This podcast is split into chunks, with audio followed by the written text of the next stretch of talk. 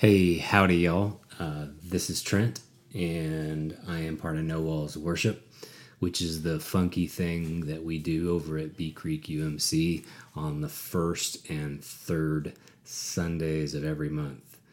And here's here's what I think is I, I think you probably know somebody that wouldn't feel comfortable in church, that you may not even feel comfortable inviting to our church, which is weird because we're super casual there and it's open and accepting and all that. But uh, maybe you wouldn't feel comfortable inviting someone there. Or maybe you have invited someone there and they've told you no, and then they've told you no, and they've told you no, and they've told you no, and you've given up. Um, I bet you could get them to come to No Walls. Uh, here's what you tell them you say, hey, there's this guy Trent, and he says good words, and sometimes they're funny. And he's not a pastor; he's just a regular dude. And uh, there's this other guy, John. Um, John plays amazing music. He's gifted and talented, and he doesn't play worship music. He plays stuff that you've heard before and stuff that gives you chills and uh, tunes that you really really like and there's no pressure. We just kind of go and hang out at a distillery where they make moonshine. And then afterwards maybe we'll have a creamsicle uh, or afterwards maybe we'll go grab lunch. Um, but i think no walls is more of that thing that you do after church than it is the thing that you do during church. And i bet you could get a friend to come. I've seen that happen a bunch at uh, at no walls um, let's see. Uh, I did not record one of these uh, a couple weeks ago, and the reason why I did not record one of these is because I was switching places with Laura. Laura uh, got to go over and switch and do no walls for me, uh, and I got to go over to the big church and uh, do big church for her, and that was super fun. Um, it's a totally different energy, uh, but a, a, cool energy too, and I, I really enjoyed being with those folks um, it was a good time. And I know Laura really enjoyed being with the No Walls crew. Uh, that was super fun for her. Uh, so that's it. We we do our first and third for September. What that looks like is September second, which is tomorrow, uh, and I'm getting myself ready for that message by recording uh, this version of the message, uh, and then we're also together on September sixteenth. Uh, September sixteenth. Um, and the title of this message, uh, the one that I'll be doing tomorrow, is uh, I Am a Fig Tree.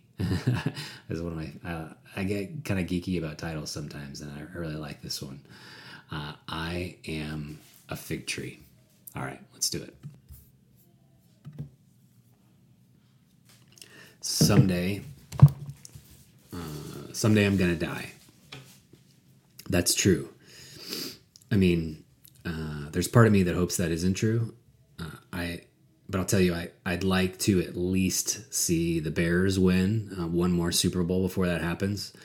Y'all, this uh, last time they won, it was 1985, and y'all, that was a long time ago. That's 33 years ago. Um, I was five years old, and uh, I missed out on the entire Walter Payton era. I mean, I kind of knew who that was, but I missed that era. Um, but I'm gonna die, and I mean, maybe it won't be true. Uh, maybe they will be able someday to upload my brain into a computer, right? And then maybe I could live as an app on your phone. But as I as I started thinking about this, you know, being an app on your phone or being uploaded to a computer, I, I wondered, um, what would I do, right? How would I spend all my time? Uh, w- would I continue to do banking work?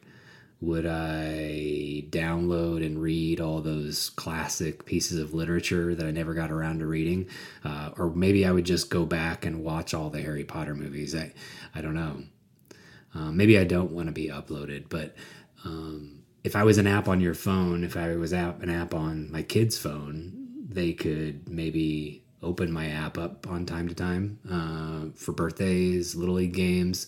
Uh, they could prop me up um, in a distillery or a brewery and I could talk about Jesus. Um, yeah, maybe I could be an app uh, on your phone. I wonder how many years it would be uh, before my app didn't get open, right? Like the grandkids were like, yeah, we don't want to open up Grandpa Trent right now. Uh, I wonder how many generations it would be before my grand grandkids didn't even bother downloading me. That's kind of a depressing thought. Sorry. But um, what I was going to get at before I digressed on that is that uh, someday I'm going to die, right? And uh, I am going to be remembered. I'm going to be remembered by my kids. I'll be remembered by Mitzi, and I'll be remembered by remembered by my close friends. And as soon as my funeral, people are going to start saying nice things about me. Um, they'll begin to memorialize me. And uh, all my annoying parts, right? My picadillos, my faults, I think they'll make light of, they'll joke about. And in their memory, I think the people that matter will carry the best parts of me. But the truth is, um, there are not only good parts to me, there are bad parts to me too. Um, I can be selfish. Uh, I can. Um, I, I know I've yelled and said hurtful things to my kids and to my wife when they didn't deserve it. I'm I'm kind of scattered. Uh, I can be disorganized. I lose things all the time. Uh, like I, have had 120 pairs of sunglasses in just the last eight years. Y'all, th- this happened the other day. I was helping Rowan. Uh, he was he had to go to the bathroom, and we were at the CVS. Uh, you know that thing when your kid is three and a half and they're in their car seat and they say, "Hey, I have to go to the bathroom." You don't get to try to make it home. You pull over at the CVS. Well, I'm at the CVS and I bend over to pull up Rowan's underwear, and at the exact moment that the toilet was flushing, you know, one of those high powered whoosh flush, Rowan will say, Dad, is this one loud? it was one of the loud ones. Um, at the exact moment the toilet was flushing, I'm leaning over, my sunglasses plopped off my head, hit the water, and whoosh, uh, the sunglasses were gone um, Rowan and I looked at each other like just eyes wide, and yeah, and then he started crying. I mean, he really started crying. I, am not sure why he cared so much about my sunglasses, but uh, I was not really even upset. I, I, was just glad that I didn't have to make a decision to fish them out um, or to not fish them out. They were just flushed and gone. a decision was made for me. But y'all, there are um, there are good parts of me, and there are bad parts of me. I have hurt people. Um, unknowingly, I've hurt people, and knowingly, I've hurt people. I have failed or forgotten obligations, and I have fallen short and I have missed the mark time and time again. I was talking to my mom this last week. My my dad texted me uh, and he reminded me that it was a year to the day that my mom's mom, uh, my grandmother, had died. My dad had to remind me of that. Um, my dad is a good man. My mom said uh, when we were talking, she said something interesting to me. She said, when your parents are gone, you start to realize you're next, right? Or you're the last generation. Your mortality um, starts to get to you a little bit. And and we were talking about how she remembered her mom, and then she said, I know I've made so many mistakes, you know, being a mom and raising y'all, she said, but I feel so lucky that my kids seem to only remember and tell me about all the good stuff. Um, it is grace upon grace upon grace upon grace. My mom's a good woman too.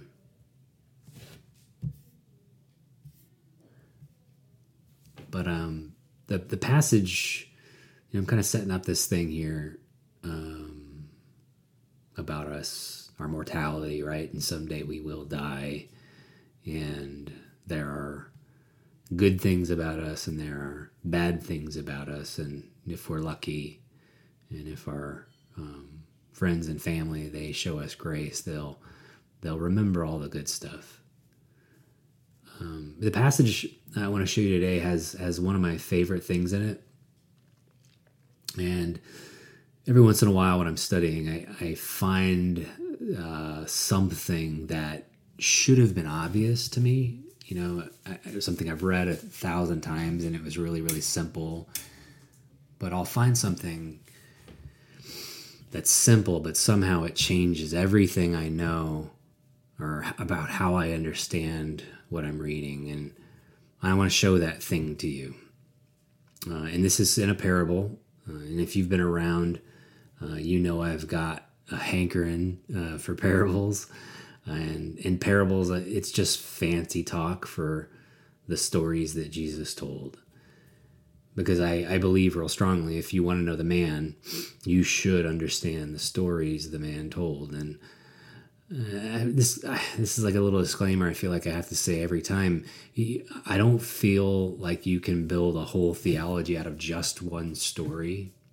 But I do think that these stories that that Jesus told amazing stories, really solid. I mean, technically genius parables. I think they're calorie rich. I think they are dense little nuggets of wisdom that point at the nature of God and the nature of life. And anyway, this is a good one. Uh, this is Luke. It's uh, Luke chapter 13, verses 6 through 9. So short passage. All right. Luke 13, verse 6. The um, parable's title, at least in the Good News translation, is The Parable of the Unfruitful Fig Tree. Uh, then, um, then Jesus told them this parable. Quotation marks. There was once a man who had a fig tree growing in his vineyard.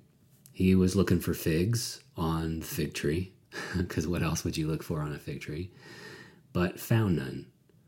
So he said to his gardener, Hey, look, for three years, three stinking years, I have been coming here looking for figs on this fig tree, and I have not found any. Cut this thing down. There's an exclamation point there. Why should this tree, this fig tree, go on using up the soil? But the gardener answered, Leave it alone, sir. Just one more year, sir. I will dig it up, sir, and I will put in some fertilizer. Then, sir, I'm adding the sirs. Then, if the tree bears figs next year, so much the better. If the, if not, then you can have it cut down. The parable of the unfruitful fig tree. All right.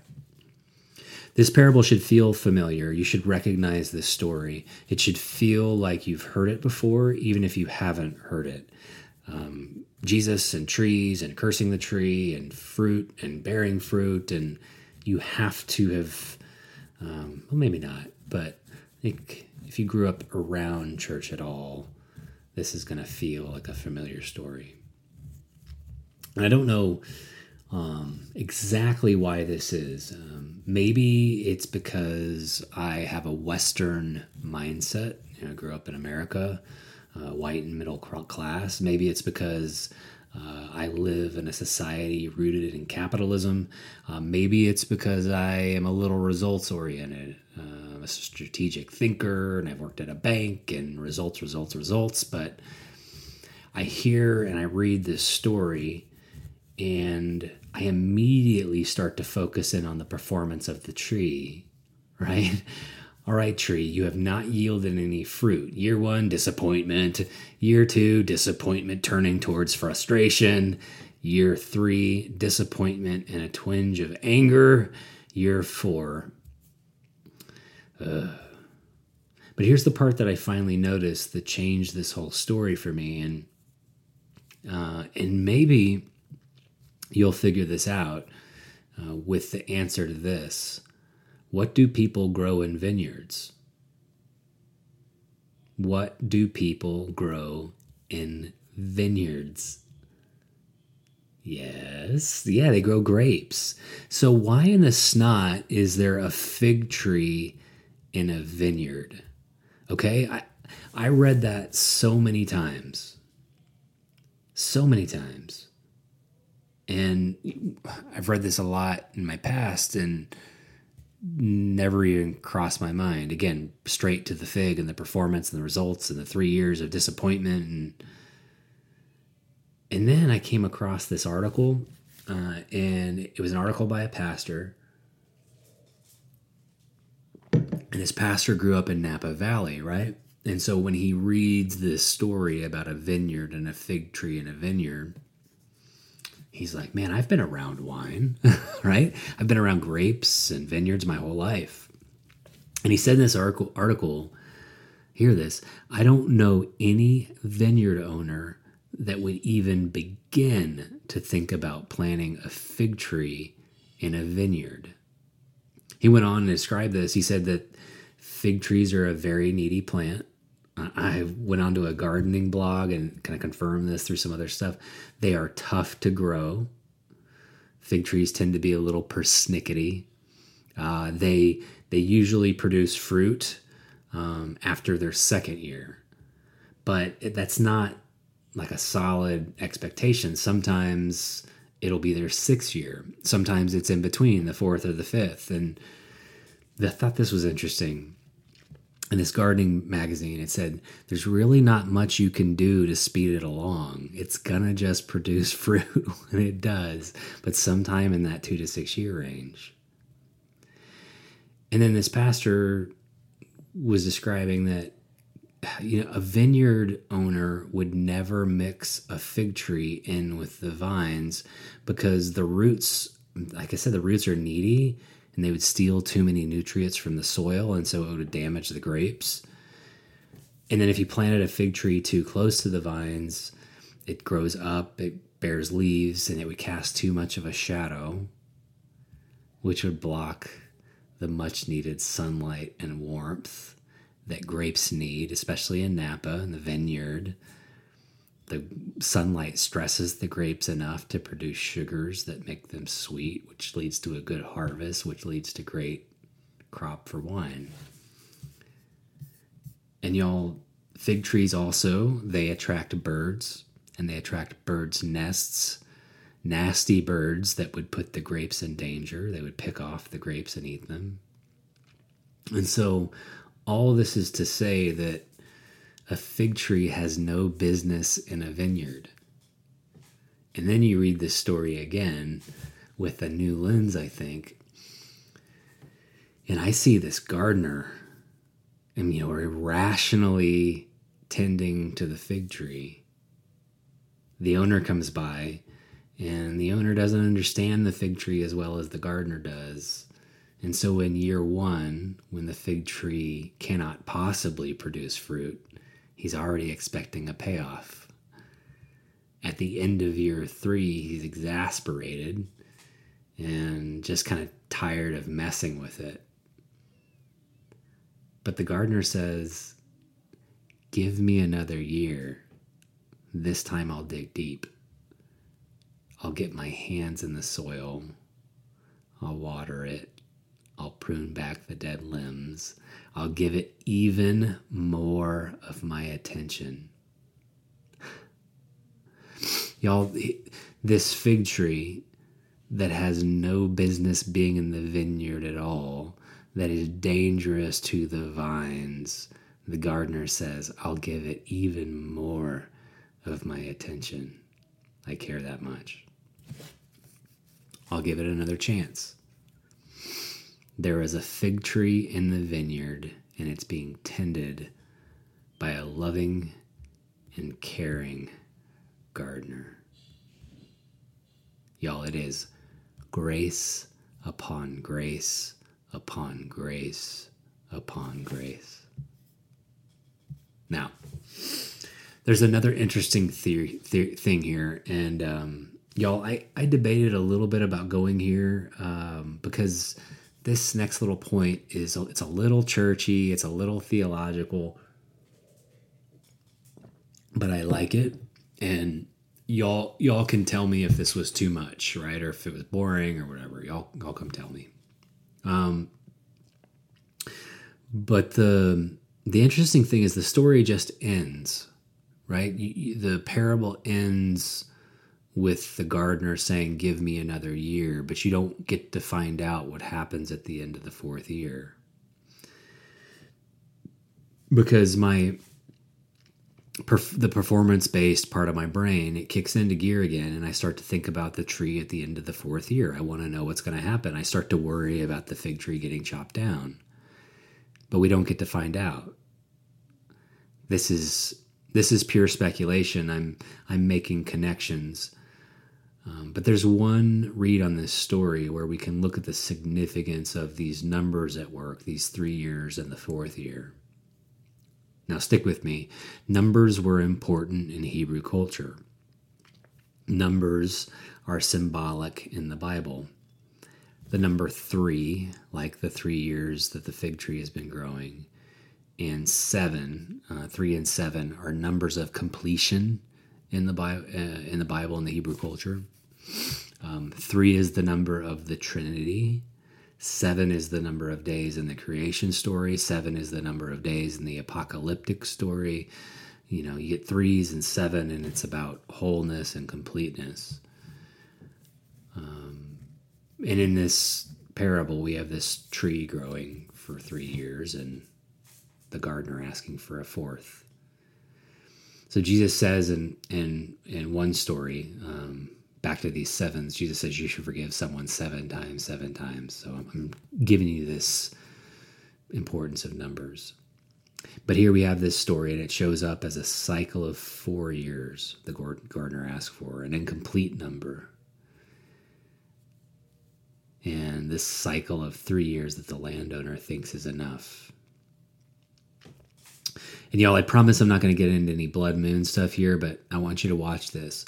Uh, in the Hebrew culture and Christian theology, there's this idea of three revelations, okay? Um, and quickly, the three revelations are patriarchal, mosaic, and prophetic. Uh, patriarchal revelation, mosaic revelation, prophetic revelation. And the idea is this that there are um, three primary revelations of God, three ways we can come to understand the nature of God.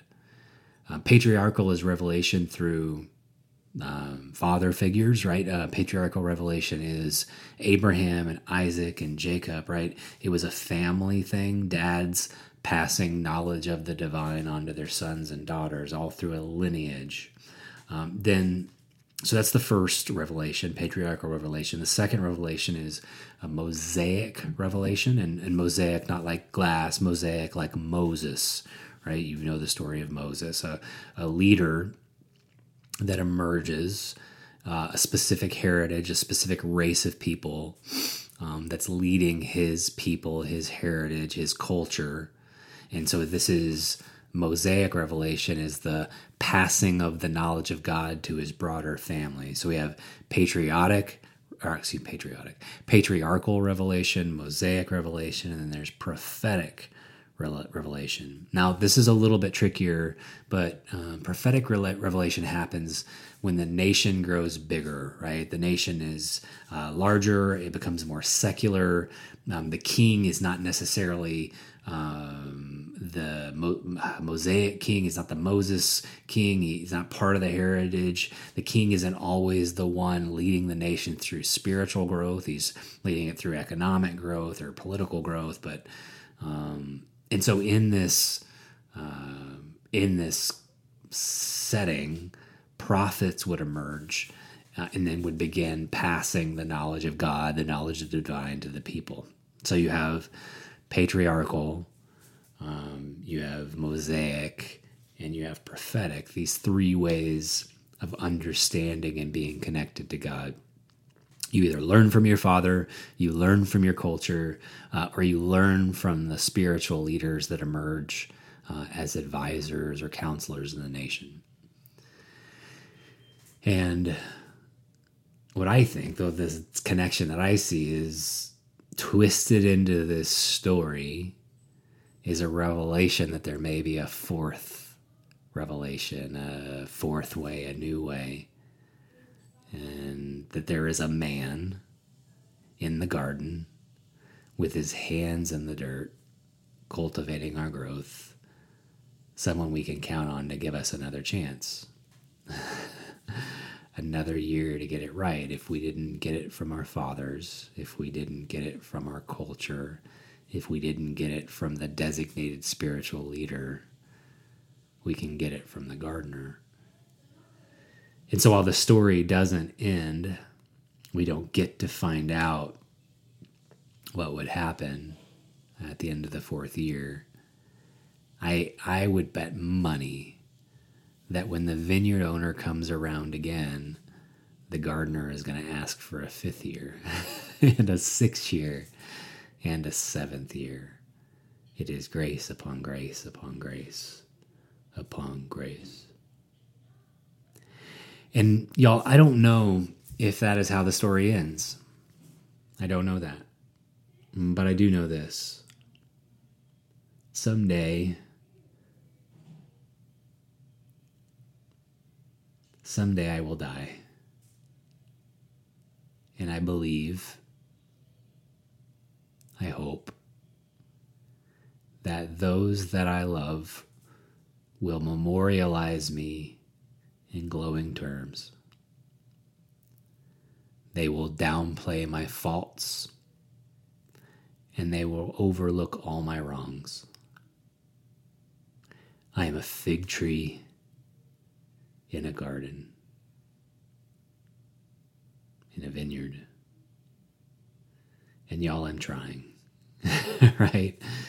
I'm trying. I'm striving. I want to produce more and better fruit. But when I don't, I am confident that there is a gardener in the vineyard ready to give me another year. This was fun. Thank you.